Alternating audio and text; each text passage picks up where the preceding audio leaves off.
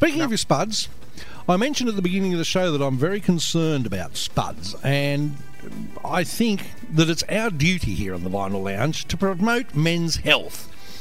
And one of the major causes of men's health problems, well, there's two. There's prostate cancer, where, of course, you need to go to getyourbumbdone.org.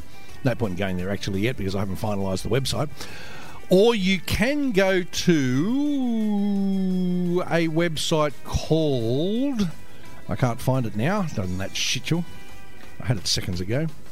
Um, check, check me, lads. Sounds like a pommy site. Well, it is. It's uh, set up by a former soldier and former testicular cancer survivor. I'm not going to have a former Film. soldier and former testicular su- surviving pommy giving me a, a spud advice. I think you need to. Now, as I said at the beginning of the show, all of us are going to get together. We've all taken our pants off during the break. And we're going to check each other's spuds because it's important to oh, do that. Now, warm up your hands.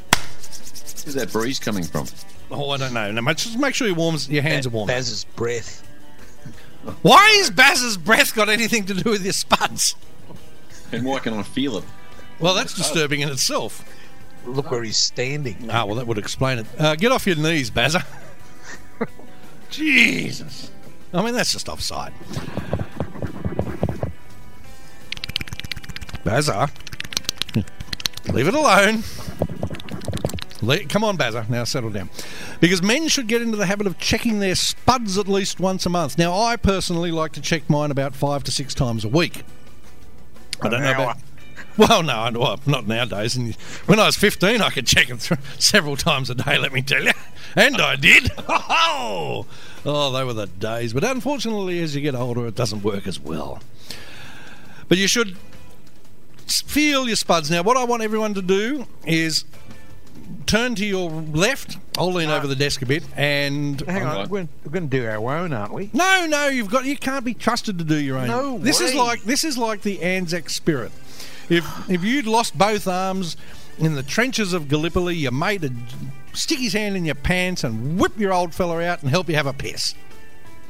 And that's the sort of thing. We're in the Anzac tradition here on Anzac Day virtually. So I want everyone to reach over, feel your partner's spuds. Partner is not being a good word there really for this particular process. Feel your neighbour's spuds. And what we need to be looking for is the shape and consistency of soft boiled eggs, with one usually larger and lower than the other. Now, let me have a look at everyone's spuds.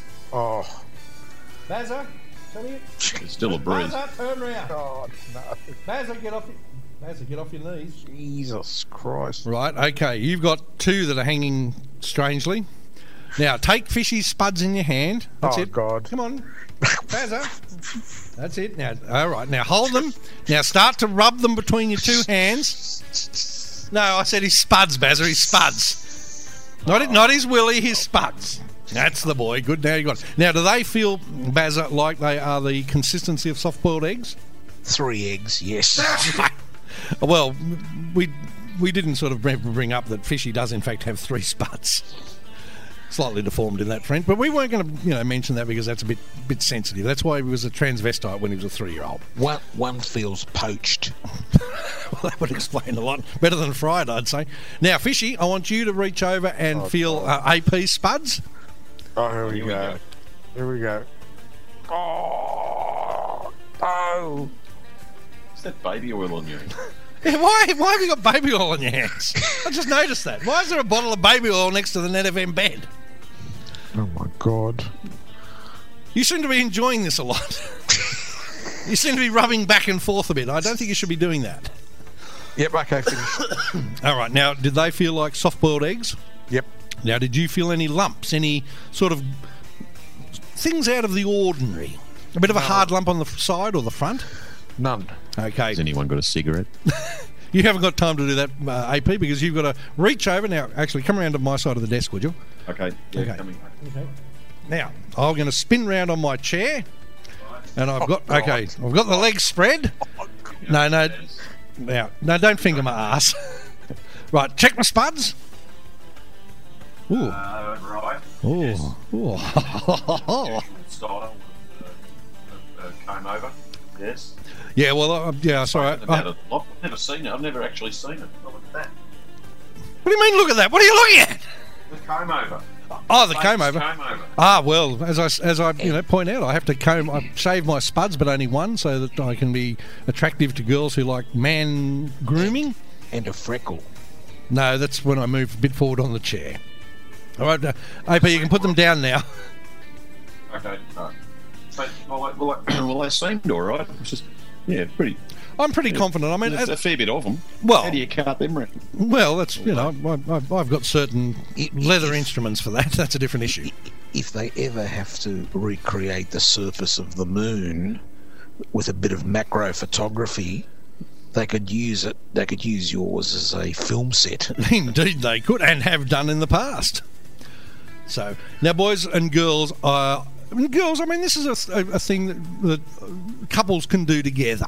I mean, you when you're in the shower, girls, your boyfriends, husbands, partners, lovers, whatever they might be. Um, they should be rubbing your breasts to make sure that you don't have breast cancer, feeling them, fondling, jiggling them, jubbling them. God, I love jubblies.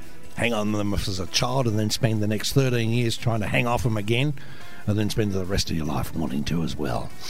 And then you could be, while she, while he's fondling your uh, chuzies, you should be reaching down, grabbing him around the scrotal region and checking his spuds. Now you should roll as AP just did to me, as in Fish did to AP, and as Bazza did to Fish.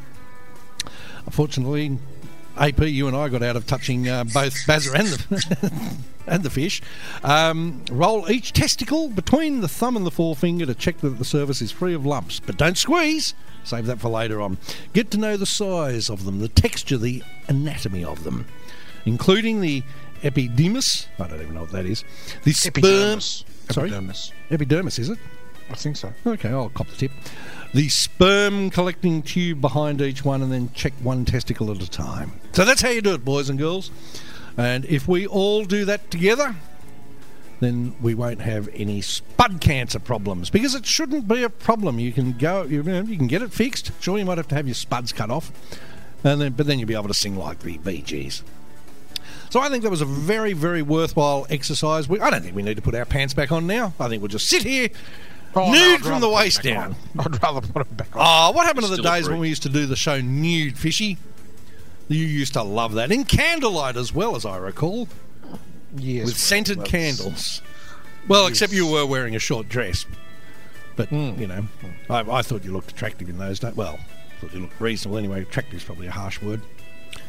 So there it is, boys and girls. If you've got a hard lump on the front or side of your spuds, or swelling or enlargement of them, then that could be a problem. You need to go and see the doctor. Because uh, even though, uh, what's it say here? This is a rare cancer with 85% of cases diagnosed in men 15 to 49. Uh, just 2,200 of the 330,000 people diagnosed with uh, spud cancer, less than 1% have it.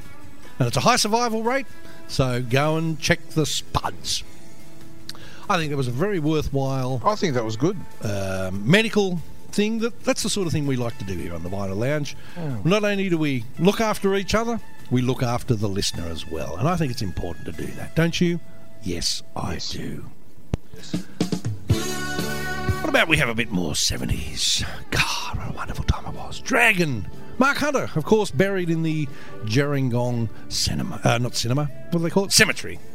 Because he died. In fact, he died of spud cancer. And that's so. Yeah, well, that could be a lie. He certainly died of rust of some description, but it was probably from spud cancer. Next week, we're going to stick our fingers up each other's asses and check to see if we've got prostate cancer. I won't be here next week. You're the Vinyl Lounge. Scott O'Baz of the Fish with AP in the corner.